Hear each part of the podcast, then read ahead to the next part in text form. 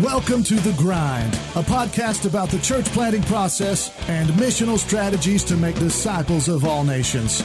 Coming to you from the offices of the Arkansas Baptist State Convention in Little Rock, Arkansas. Now, here are your hosts, Dave McClung and Chad Grigsby. Welcome back to Grindland, ladies and gentlemen, and dogs and cats and whoever else might be listening out there uh, in cyberspace. I am Dave McClung, and with me, as always, is the Rocky to my Bullwinkle, Chad Grigsby.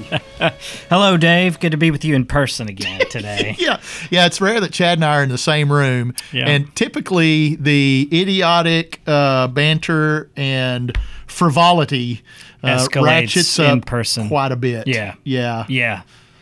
Although the other day we weren't in the same room when we talked about the phone parties, were we? And it took four takes. Yeah, it did. yeah, yeah. So the, the topics of the pre-podcast conversation uh, have surrounded phone parties and yum yum sauce, and uh, not together because that would be gross.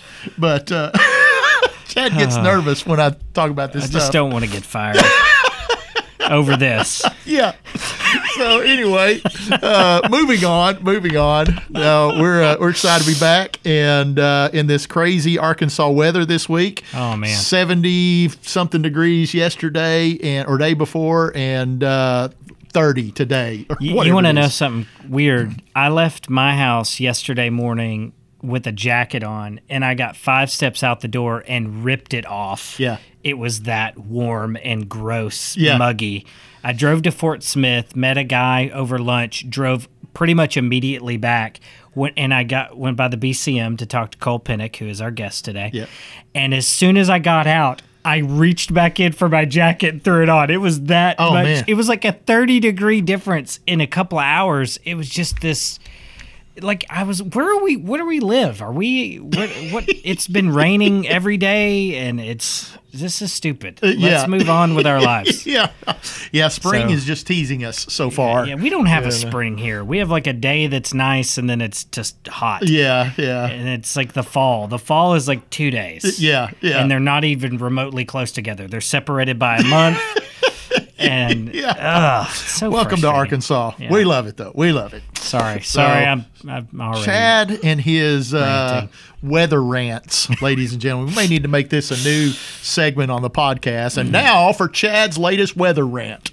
So, I've got some. He's got some. I'll tell you. I've got at least two. So one down, save one for the next Yeah, one, and then we'll do that. We'll do a special episode where we'll turn Chad loose. So sounds good. okay.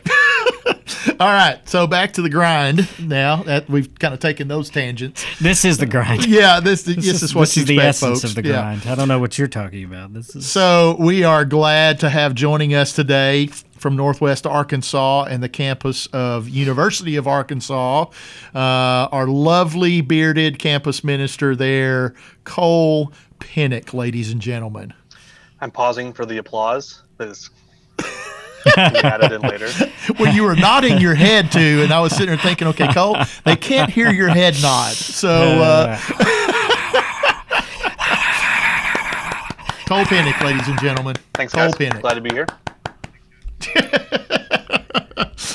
Well, we, uh, you know, in in you know trying to explore all realms of church planting and things adjacent to church planting, uh, we've been talking about trying to get Cole on the podcast for a while, uh, as he does campus ministry on the campus of University of Arkansas, uh, which is Arkansas's largest university It's true.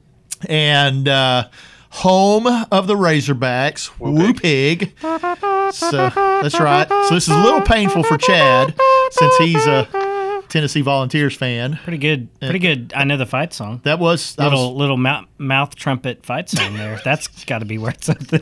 that's what y'all talking about today. Home parties, uh, yum yum sauce, and mouth, Mouth trumpets. trumpets. I don't know that there's any other kind of trumpets, but but uh, you know. there you go, and uh, so, uh, oh, this is just descending into madness quickly. so, uh, we are excited to have Cole on with us and uh, wanted to kind of pick his brain and talk about uh, connecting with college campuses and col- uh, college students. We've, you know, one of the great new topics of conversation around the country are collegiate focused church plants. And uh, we're exploring that in a couple of places here in Arkansas as well. And so we thought it'd be a great idea to kind of pick Cole's brain and uh, gain some some great wisdom from our friend, our buddy, Cole Penick. So I'll see what I can do. no, pr- not making any promises. yeah, yeah. Cole is is not real sure about joining in with our idiotic uh, babblings this morning. So uh, anyway, all right. So here here's kind of first question. Uh, you know, you're on campus, uh, U of A through the BCM. You know, what are some of the benefits? You know, for being able to engage college students from the campus. You know, having a presence on the campus. And, and what are some kind of you know trends you're seeing with college students? Things that might be helpful for churches to uh, to engage with you, you know, through you guys, you know, as well as just really connect with with college students. Well, I, I think when we talk about college ministry, oftentimes we um, it ends up only being seen kind of as a as a drain. It's an expensive ministry um, because yeah. you can put hundreds of college students in the room and you can pass the plate and they won't pay for the donuts that you served them that morning. and so, um, and they're Yeah. you know they're not going to bring in uh, young families. They're not going to uh, those other things that often can can motivate churches to consider collegiate ministry or consider any kind of ministry. But college ministry is a kingdom ministry, and uh, and it's it's incredibly strategic. I think on two levels. One, because college students are this unbelievably ripe mission field, and then secondly, they're an incredibly ripe mission force, an, like an untapped mission force. Yeah. And I think Hmm. if you had either one of those, those are enough reasons for us to be talking about strategic church planning to, to hit either one of those targets. The fact that they overlap um, should redouble our efforts to want to reach them. And so when we talk about that they're a mission field, you know, students come to campus, um, they they come searching for truth. They come open to conversations. They uh, every day a college student is being asked to consider something new. To they're recruited to uh, to something on campus. You can't walk across campus and not be recruited, um, which makes them really open to gospel conversations. Um, most people come to Christ because they uh, they go through some kind of turmoil. Turmoil is basically uh, Greek for college. Uh, and so uh, every part of college involves change, whether that's at home, whether that's in class, whether that's in your own life, in your own beliefs. Hmm. Something is constantly changing in college, which meets, makes college students incredibly open to the gospel. And then they, they, whatever environments they were in, we put them in a concentrated place, and we put big signs all around that that say, "Hey, come talk to us. This is important." And so we're inviting churches uh, to be there. But despite all of those like um, elements of making it a mission field, it's often intimidating. And then I think as a missions force, um, whether you're talking overseas or you're talking in your local church, college students bring life and energy and opportunity to to whatever ministry we're a part of. And so when we're mobilize, when we're reaching students and we're mobilizing them to do ministry, we see all sorts of um, auxiliary benefits that aren't just oh well we increased our numbers or we we had a whole bunch of students in the room, but they bring life to your to your children's ministry and to the the fact that you want your adults doing discipleship and um, how you do worship and how they do outreach and that they're willing to do anything. I mean those are all huge benefits for why every church should be involved involved in college ministry at whatever level they're um, they're able. But I think when we talk about like what are the benefits to being right on campus, well, I, I love them with all of my heart, but college students can be a little lazy, um, and uh, and I get it. Like everything in their world is is built for them. College students don't see their campus as uh, campus; they see it as a giant house and so their their dorm room is is their bedroom the cafeteria is their kitchen Their classroom is their study space. The quad is their backyard. It's all there. And why would you leave your house if you don't need to? And so everything else Yeah. comes to them. Um, and so, and so, like it or not, the, the church needs to come to them. And um, and so we, we Yeah. have to have a presence on campus. And um, and so we, we really want all of our churches in this area to have staff and, and folks that are routinely on campus. Uh, FaceTime here with students makes all the difference. So Yeah. if the campus is a giant house and the church needs to come to the college student's house, which room or part of the house is the best place for a church to engage college students? Well. If you The quad? go the dorm, the cafeteria. if you go do a house visit, what's the best place in their house for you to visit them? You shouldn't go to their bedroom first. Um, you should probably meet them in the Which- yard, which- and hopefully they'll invite you into their living which room. is Yeah. which seems obvious but it's really good for you to say because a lot of people think about reach college students they may think door-to-door dorm stuff yeah, which which they probably can't get access no, to. they cannot. Yeah, That's okay right. so you gotta you gotta think other ways so maybe in the yard maybe in the living room Yeah, so we encourage our pastors in this area that are trying to engage with college students is as they are able to build relationships that they should continue to uh, foster those relationships on the college campus. So if you have a chance to meet one-on-one with a student, whether that they're already a member of your church and you're discipling them, or whether they're new or you're trying to engage them, that they're a non-believer, you should meet with them on campus because the the more often you do that, the more you're going to not only run into other students that you've met in the past, but you're going to meet those students' friends. And it's often the friend of a friend that ends up being the gospel appointment that um, where they come to Christ or they become an incredibly effective leader or member of your church. And so, but you're not going to get that if you make that student come to you and come meet in your building Right. or even at a Starbucks off campus where there might be, you know, dozens of college students in that space but you've limited the pool of extra people you're going to meet. But if you have that meeting in the Starbucks on campus, well, you've got hundreds of students coming in and out that you're going to meet. Yeah, it's good yeah. really good And there's several, you know, kind of entry points to the campus like that, you know, around the campus. Uh, you know, you just got to know where they are. And you are a great guide to those entry points, those connection points. Yeah, I think, you know, most public universities give lots of public access. And so there are restricted areas where uh, you can't be. And I'll be honest, you, you shouldn't be. Um, like dorm rooms, uh, you don't don't interrupt classes. Don't walk into someone's laboratory. But um, but you absolutely can.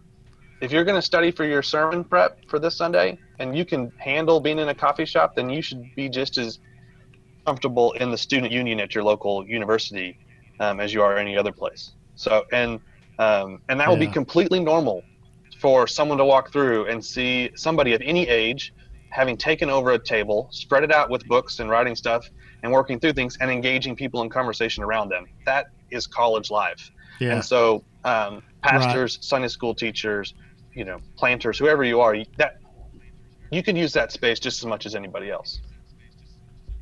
Yeah, yeah, and not not seem weird. For Those- sure. Yeah, those are kind of like natural and neutral places to engage. So that's good. All right. Uh, so, kind of moving on from that idea of you being on the campus, how to engage college students on the campus, and talking a little bit more about what you do through BCM, you um, committed the cardinal sin of BCM ministry.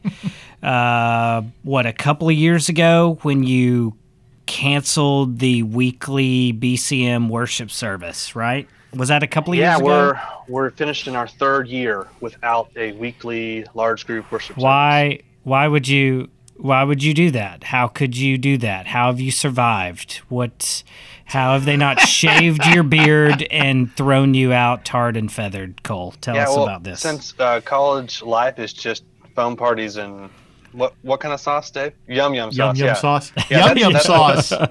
Have you had I've yum not- yum I've sauce? not had yum yum sauce. You guys have to send it to me. Or, Yep. or Japanese steakhouse. Yeah, we'll- got to get I'll- some yum yum sauce. Just wait till I get back in town. We'll go to. Yeah. We'll, we'll take care of Baptist this. Collegiate ministry directors have enough money to go to Japanese steakhouses. Well, you got to find the the lower end Japanese steakhouses. Oh, Yeah, Ugh. You half know, price sushi is always the way to go. that's right. You, you gotta you gotta look for the one that has the stray cats in the back. That's right. And then you then you know you're in a good place. If there are no stray cats in the back, that's when you're in a good place. There's no cat within a five mile radius. Yeah, that- Oh man. Yeah, so we killed Okay. our weekly. Uh, what we're talking about? a couple of years ago. Yes, you did. yeah. Why would you do that? Uh, uh, two factors. One is that we believe as a campus ministry that we exist to do what churches can't do yet and to support our churches. We want our churches reaching college students and college students connected to churches. And so as we looked at the kind of landscape of how that was playing out, we had students who were heavily engaged with our church, which is exactly what we want them to do. Multi-generational uh, uh, discipleship and evangelism is is the way God designed it, and we want to be a part of that. So if they can only be a part of one thing in college to grow in their faith and to grow as a disciple maker, it needs to be their local church. If they can grow, if they can be part of two things, then it should be their local church and us. But if a college student was doing that, that meant that they were going to their church on Sunday morning, they were going to our small group on Monday night, they were going to their church's community group on Tuesday night, their church's large group college worship service on Wednesday, our large group college worship service on Thursday. And somehow on Friday and Saturday they were supposed to also like do homework and call their mom and talk to the lost people we've been trying to get them to engage and all those other Yeah. things. So something needed to give. And because our church is in our area we're doing it are doing an incredible job with their weekly large group, that for the first time allowed us to put our weekly large group on the chopping block and to say, okay, well, what if this wasn't a part of what we did? How would we do this?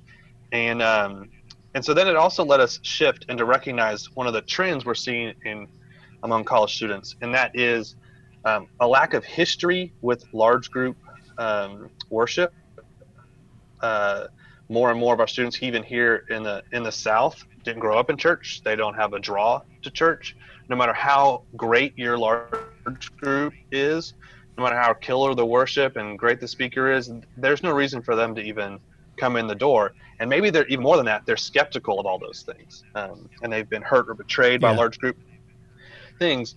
But that small groups were um, something that many, many students felt were more accessible. Um, and so we wanted to explore that. And what that has led us to is also to realize that the vast majority of um, like faithful believers that are still following the Lord in their 60s and 70s, I mean, if you asked them, like, hey, at any point, did somebody disciple you and invest in you? And the majority of those who are still fol- following the Lord at that stage in life would say, oh, yeah, yeah, sometime between 16 and 26, a mature believer invested in me for a period of time. And then you say, well, how have you been doing that? And then the percentage goes way down of the number of believers who have discipled, led a small group, whatever else. And so we realized that there was something missing. That although uh, young adult ministry has always been super fruitful, it hasn't always been super reproducible. And so we wanted to try to figure out how can we get it so that the average Christian doesn't feel like discipling someone one on one or leading a small group Bible study is something only for the elite, um, but it's something that every Mm. believer can do.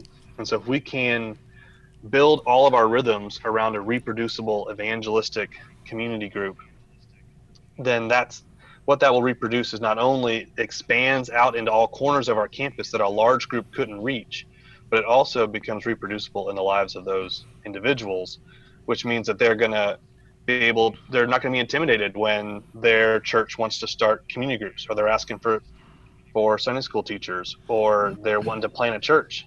Churches start with small groups. And so we want that to be a normal part of their Christian experience. Right, man, that's great. Well, and I, you know, we've got, uh, you had a lot of conversations with Neil Cole and others who are, you know, just real big on disciple making. And uh, I, I remember when I was pastoring in in Midland, Arkansas, uh, church I was. That's not a real place. You made that up. I did not make that up. uh, south of Fort Smith, and uh, couldn't tell you the number of young adults that came into the church that or they either spent some time in the church when they were younger and then when they hit college or started having kids or whatever they came back. The number of people that were never yep. discipled uh, in any shape form or fashion. They knew about large group worship. They knew you know they were supposed to read their bibles. They knew they were supposed to do this but nobody had ever sat down and said this is what a disciple is. This is how you are to follow jesus and then here's how you go help somebody else do that and and it was just I was just stunning. I mean, there's so many places they can go to get worship gatherings. There aren't that many places they can go and get how to be a disciple and how to make disciples. Yeah, uh, we made this odd realization as we were transitioning to this, and it came about because I had an alumni who came up for a football game, and he was asking us how things were going, and I was telling him that we were going to make this shift, and and he said, "Man, that's crazy! Like, why would you do that?" And I said, "Well, like Nick, you you were a part of our ministry all four years. You were a stellar freshman who we put on stage to lead worship for us starting your freshman year. And you led worship for us for three and a half years. And we taught you everything you need to know about how to lead a worship service, about how to gather in a large group, how to have stage presence, how to how to fit the text and the topic to the songs that you were singing, how to lead a band, all those things. Uh, and one year you led a small group for us. Now, what do you do, Nick? Well, you're an engineer in Oklahoma City, and you occasionally get your guitar out and lead worship for the youth ministry, but you and your wife lead a small group in your home. So, which of the two was the the better long-term investment for us? And college ministries have a disproportionate number of people who come out of them who go into ministry. So Jeff Iorg would say that only one in a hundred believers is called uh, to, to, into the ministry and the Christian leadership, and that makes sense. Most churches run about a hundred. One of them mm-hmm. is the pastor. Okay, one percent. Um, but in college ministry, that that may be closer to 10 or 15 percent and that's just because it's a sliver of the population and it goes up and this is the time when people are making those decisions but still even then mm-hmm. 80 85% of the students who are impacted by my ministry are going to be lay people and so I, we have to shift the target of what we want reproduced and i want every believer to be able to know the gospel to be able to read their bibles to be able to share the gospel and to be able to teach others how to read their bible if every believer left college knowing how to do that man we'd be blowing the doors out with with uh, disciple making in our average church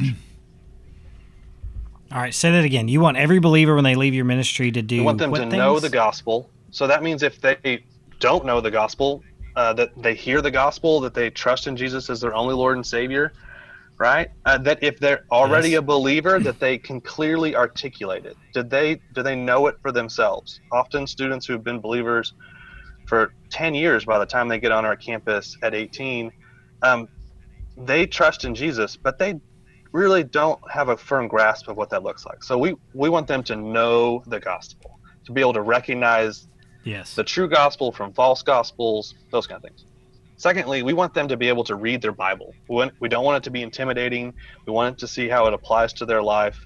Um, so we need them to be able to in, uh, ingest good spiritual food on their own. Then I want them to be able to share the gospel.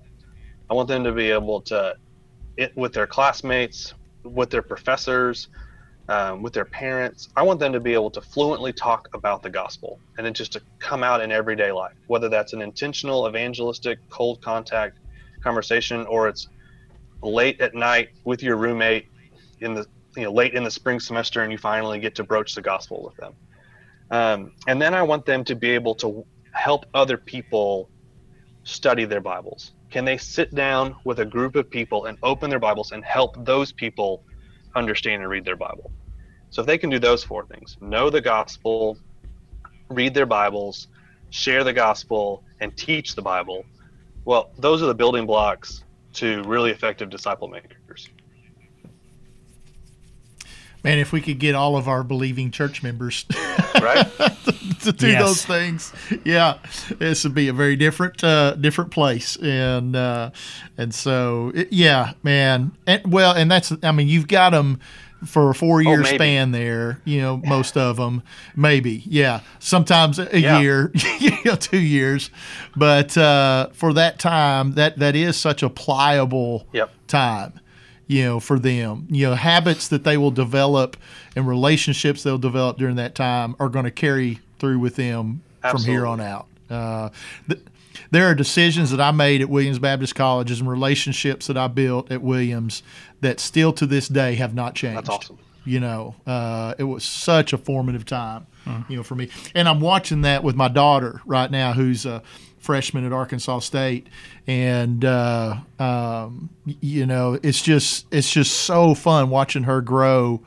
Now it's reminding me each day that I'm getting older and closer to death, but uh, you know, but but she's man, she's just doing awesome, and the BCM has played a huge part in that. She's gotten plugged in at Journey Church in Jonesboro, uh, and has applied to be a children's awesome. intern there. I mean, it's just it's just been amazing, and so she's not only going to a worship gathering, she's learning how to be a disciple and make disciples, and uh, sharing the gospel with her roommate and her friends.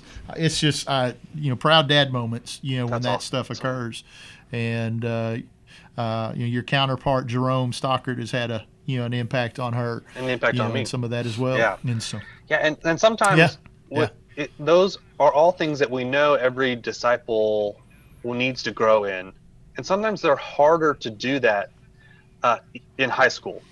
Like it's hard um, to disciple others in high school. A, a lot of a lot of faithful high school students do, but college for some people is the first chance that they've had where I can send you to a D now weekend, hang out with a bunch of uh, middle schoolers for the weekend, and where there because of your age difference, there's a distinct opportunity for you to present the gospel and to disciple these students, and Yeah. and all those things grow, and they're accelerated by the speed of the flywheel of college ministry, and so, you know, oftentimes um, we don't we don't we can't use some of the manuals and small group material and other things that's built for churches and college ministries because we have to turn everything around every eight months. Um, so I get them in August. Uh, we're trying to get small groups launched in August, and then they're going to go through an eight month lifespan and they're going to die at the first of May. And I've got to have already raised up brand new leaders for next year. So that flywheel can work against you and can be really hard. But the positive is, man, you can just start churning folks out when you're hitting it at um, with every cylinder. But you have to be intentional about it and to know those are the parts of college ministry. yeah, yeah, Yeah, and um, you know, th- Cole, it it makes sense to me that if, and this is kind of one of the mantras of BCM is to support the local church, to funnel students to the local church. You just said it. Look, if it's if it's going to be BCM or the local church, we know. I mean, BCM is talking here. We want you to be involved in the local church. If you can only pick one you really do almost, and I'm not trying to criticize others who aren't doing what you're doing, but you almost do have to kill your service to where it's not competing with the church. Otherwise, it, it kind of competes. Maybe not everybody's doing that. I'm not saying that as a criticism, but I think what you've done is you've kind of put your money where your mouth is to say, we're going to support the local church and we're going to kill the thing that's sometimes seen as most integral to our ministry. Um, so I res- respect that, admire that, think you're doing some good stuff with that. Well, I think BCM has always existed to do what churches can't do yet. And so that yet is really important because it does mean that we're raising up churches uh, to do college ministry. And in Fayetteville, that looks a little different than it does in lots of other places. But it's also looked different in Fayetteville over the decades. So our ministry has been here since the 40s, and we've seen lots of different iterations of what it looks like for the BCM to assist churches in reaching, discipling, mobilizing college students.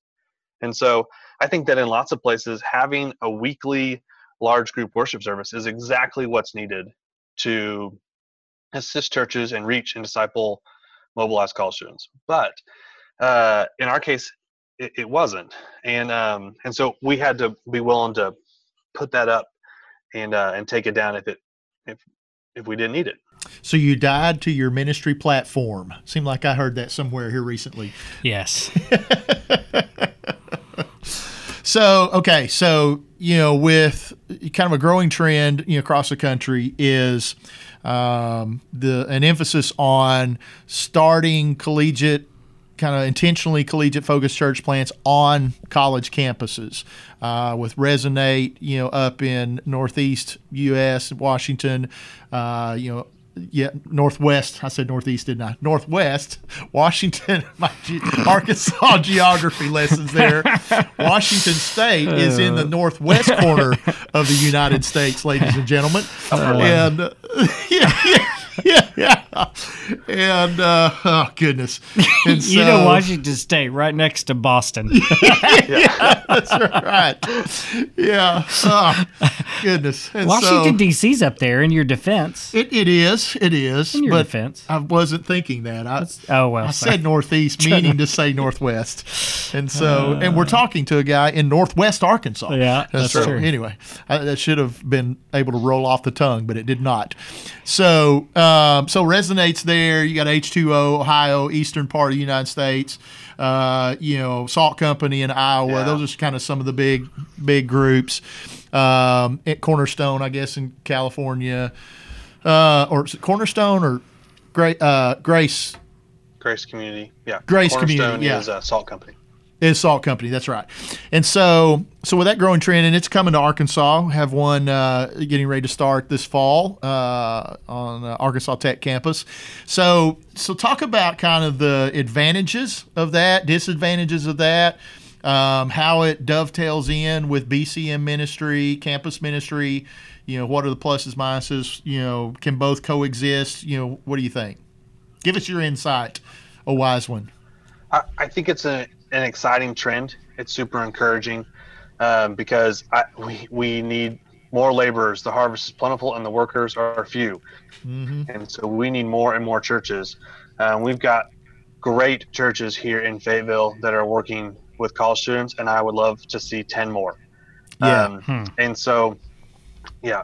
And, uh, you know, we, there is, there, I think there's always been uh, collegiate focused church planting just not with intentionality, not with reproducibility. And so, you know, even here in Arkansas, you here in Fayetteville, we had a, a church that planted about a, a dozen years ago, uh, the Church of Arkansas, that was planted with that kind of DNA. Uh, I think both the Journey and Word campuses kind of have that heritage over in Jonesboro. Jonesboro. Um, and so, even I'm, I'm a part of University Baptist Church up here in Fayetteville, and UBC was planted in the 50s but we took our name because we wanted to reach you know the university so it's existed but to see it grow as a movement is incredibly encouraging and um, i think it's something that we all want to encourage i i, I get frustrated when we pit these two um, as competing mutually Yeah. exclusive models and to Yeah. say well if you're planning if you're wanting to plant churches in college towns and you're not wanting uh, to support on-campus ministry, or if you're wanting to if you're wanting to do on-campus ministry, then you you know we don't need uh, we don't need church planting. And I, I think one that is a misunderstanding of church planting and the misunderstanding of um, the value of local church from both sides. And so if if you're saying that um, we value the local church, so anything that's not done by a um, by a local church can't be supportive of the local church. I I, I don't think that uh, that washes out.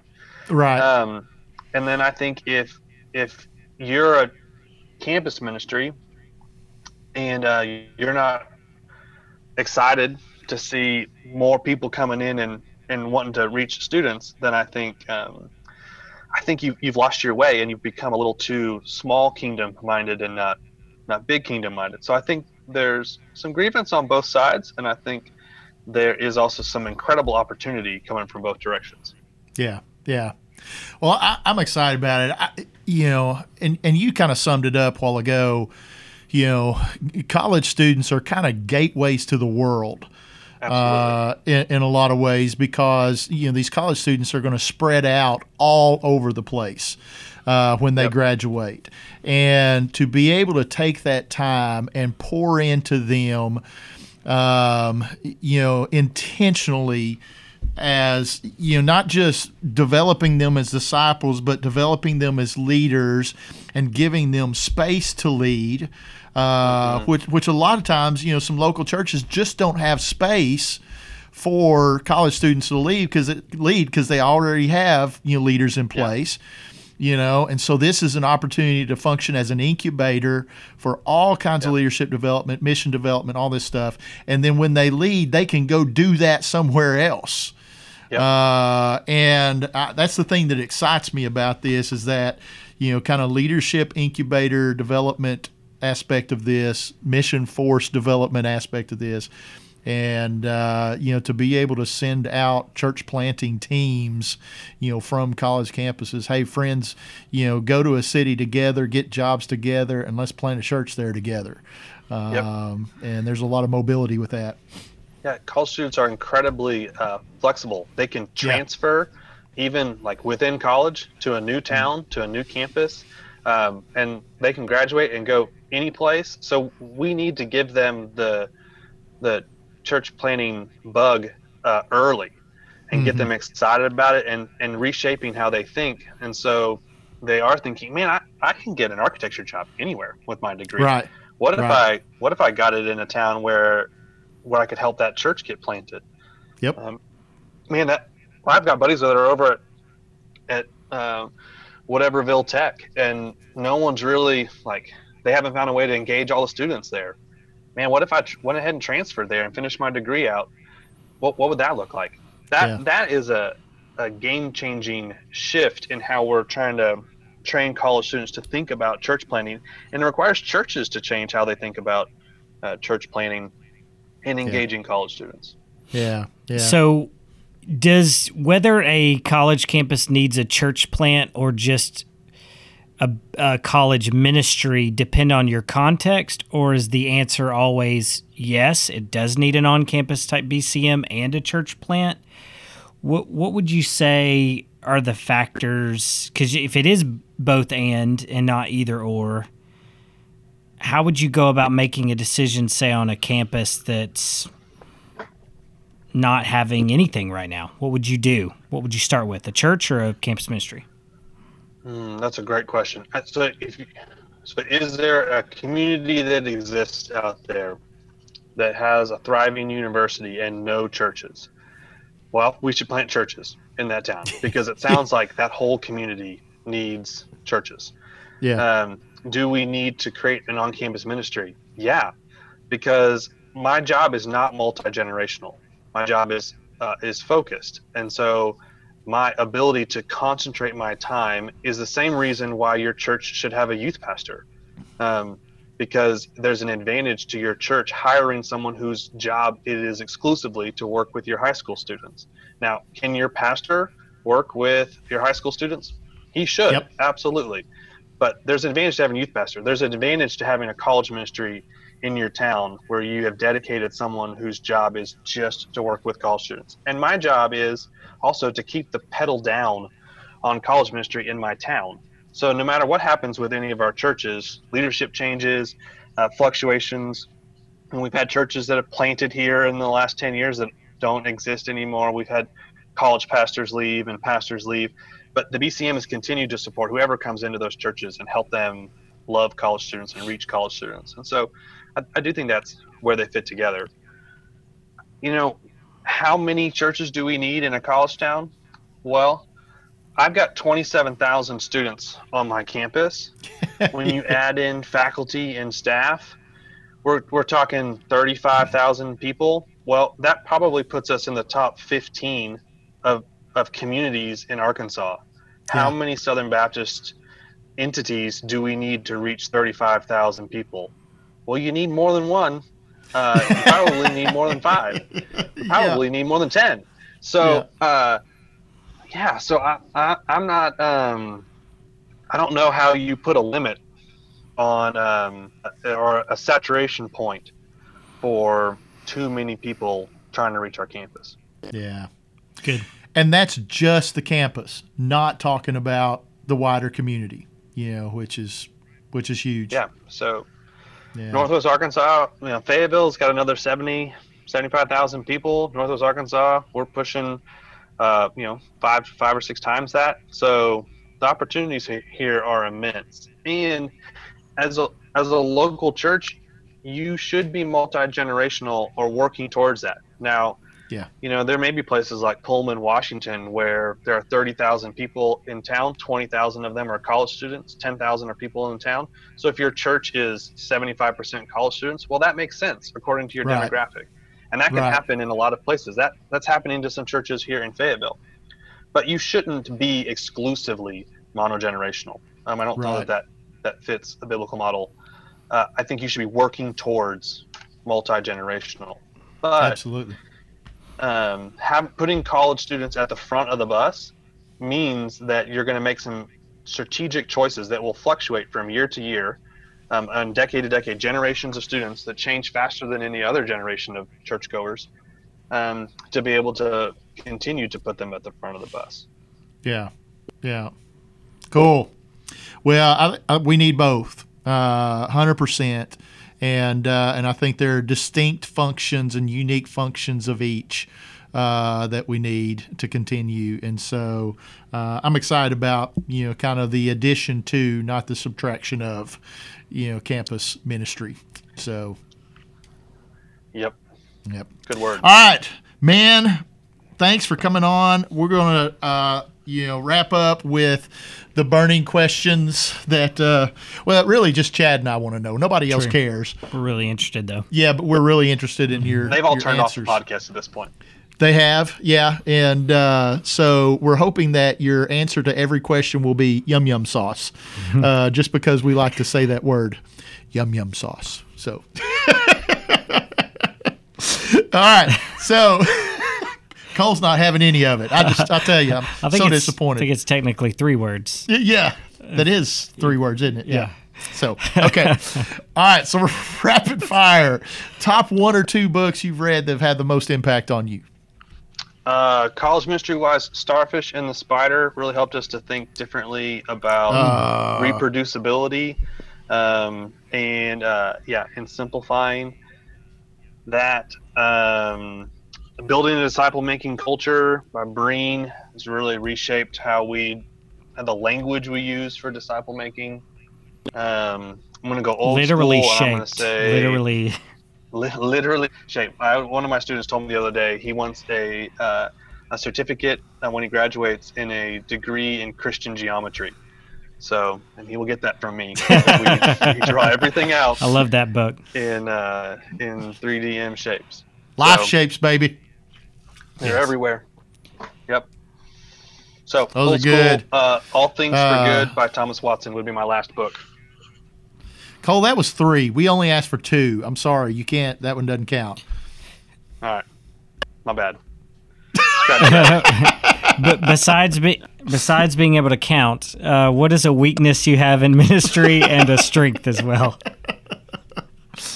Yeah, I think um, weakness is that I am the eternal optimist, and uh, so sometimes I'm not like a great judge of um, of uh, like character and like oh this this guy's gonna be perfect. He's awesome. He's gonna do great. I'm, and then I I'm also uh, in the on the uh, life shapes I'm a pioneer not a developer which means that my positivity and my willingness to go, you're in, you're the guy, here you go, means I tell people who aren't ready or aren't qualified that they're in charge.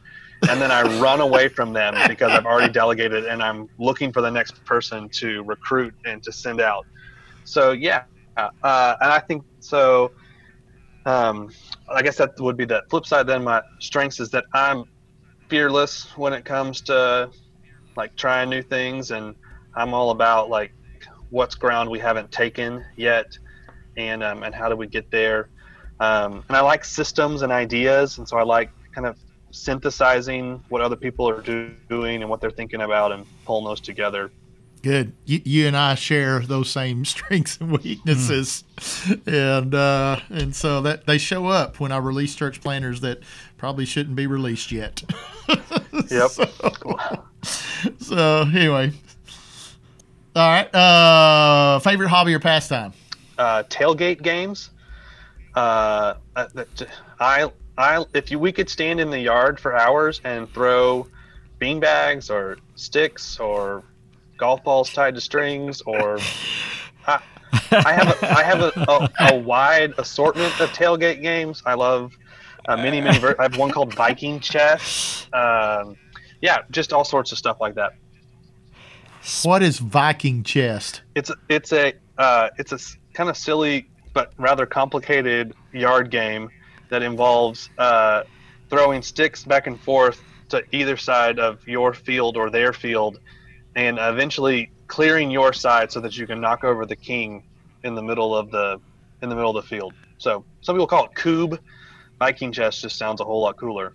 So that's what we call it around here. It does. You can Google it. Kubb sounds like something you don't want. No, no, he's got a case of the cube. Yeah. Yeah. Uh, so Doesn't sound like a good so- thing. That Cole. sounds like a hobby for a collegiate minister. Yeah, it doesn't does. Uh, Yeah. Tailgate game. Uh, That's a new one. We've That's not a new heard one. We've not. games. That's awesome. So That is very contextual. yeah. Uh, How about favorite movie? Favorite movie? Oh man. Uh, cut out this dead space on the podcast. Uh, I don't know. Um, I'm just uh, Shawshank Redemption because every time it's on, yep. you have to watch it. I feel the same way about the Green You Mile. do. Yeah. Like, well, I'm not doing anything for Yeah. the next four hours because I stumbled across this, and I'm going to watch this forever.